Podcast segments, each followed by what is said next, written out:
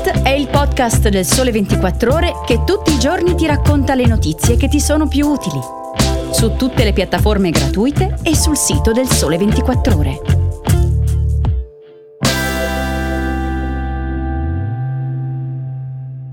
Ciao, bentornati all'ascolto di Start da Francesca Barbieri. Oggi è martedì quattordici novembre e le tre notizie che vi voglio segnalare riguardano le offerte di lavoro in vista del Natale, i bonus per la casa nel duemilaventiquattro e quanto inquina guardare la tivù. Partiamo con la prima notizia. State cercando un lavoro? Allora vi sarà utile sapere che sono più di trentacinquemila le opportunità offerte dalle agenzie per il lavoro a novembre e dicembre in vista del Natale. Addetti alle vendite, promoter, visual merchandiser, magazzinieri, autisti e rider. E poi ancora aiuti cuoco, chef, camerieri, decoratori, animatori per eventi natalizi. Sono queste alcune tra le trenta figure professionali più ricercate in questo periodo dell'anno, in tre settori chiave: vendite, logistica e ristorazione.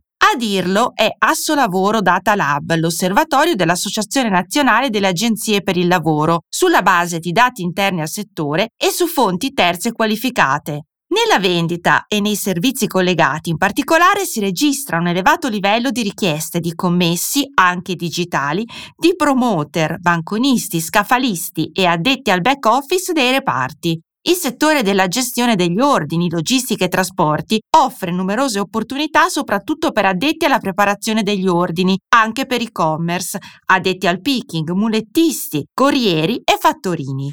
In vista del picco per le vacanze invernali si registra un boom di richieste anche per le professioni legate alle attività ricettive e alla ristorazione, come barman, addetti alla caffetteria, chef e addetti di cucina. Tra i profili richiesti nel periodo natalizio vi sono poi anche figure tecniche e artistiche specializzate in allestimenti, come i decoratori, gli addetti alle luminarie, i montatori di casette di Natale e stand. Centri commerciali, catene di negozi e anche i singoli punti vendita ricercano poi personale che possa intrattenere grandi e bambini, animando l'atmosfera natalizia. Solitamente sono posizioni per le quali si richiede disponibilità a lavorare su turni e nei giorni festivi, flessibilità negli orari e una buona conoscenza di almeno una lingua straniera. Si tratta per lo più di contratti di lavoro in somministrazione a tempo determinato, comunque con le tutele e la retribuzione tipica del lavoro dipendente.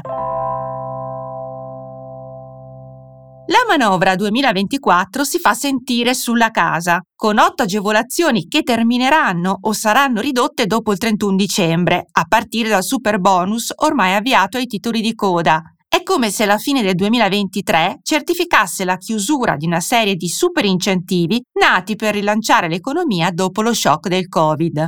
Ma cosa resterà da gennaio in poi? A fare il punto su condomini e villette, sugli aiuti per chi compra e sulla cedolare sugli affitti sono Cristiano Dell'Oste e Daria Quaro, in un articolo che potete trovare su ventiquattro più, la sezione premium del sito del Sole ventiquattro Ore. Qui vi anticipo solo che a tenere banco durante l'iter parlamentare del disegno di legge di bilancio sarà ancora il super bonus. Il testo messo a punto dal governo non concede proroghe. Le spese sostenute dai condomini dopo il trentuno dicembre saranno agevolate al settanta per cento, anziché con la più alta percentuale applicabile quest'anno, centodieci o novanta per cento. Da ambienti della stessa maggioranza, Forza Italia in primis, è già arrivata la richiesta di una proroga. L'idea sarebbe quella di concedere il superbonus con le percentuali del duemilaventitré a chi arriverà al prossimo trentuno dicembre senza aver finito i lavori, ma avendo raggiunto un certo stato di avanzamento, ad esempio sessanta per cento.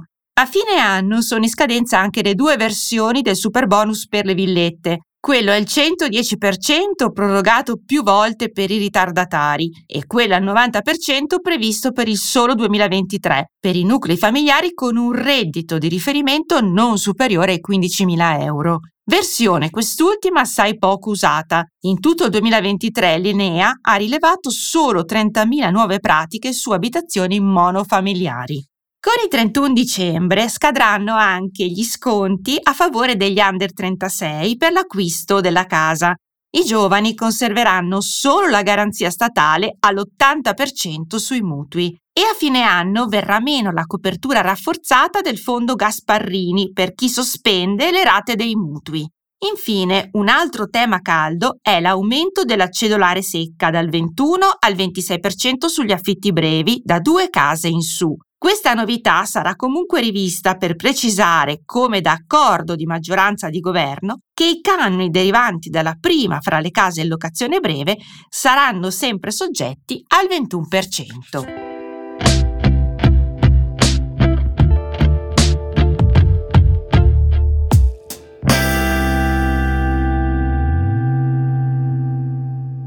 Il televisore ormai è un oggetto che tutti hanno in casa. Si stima che in Italia ci siano quasi quarantatré milioni di tivù, un numero impressionante se rapportato alla popolazione. Con un tale numero di schermi, i consumi saranno alle stelle.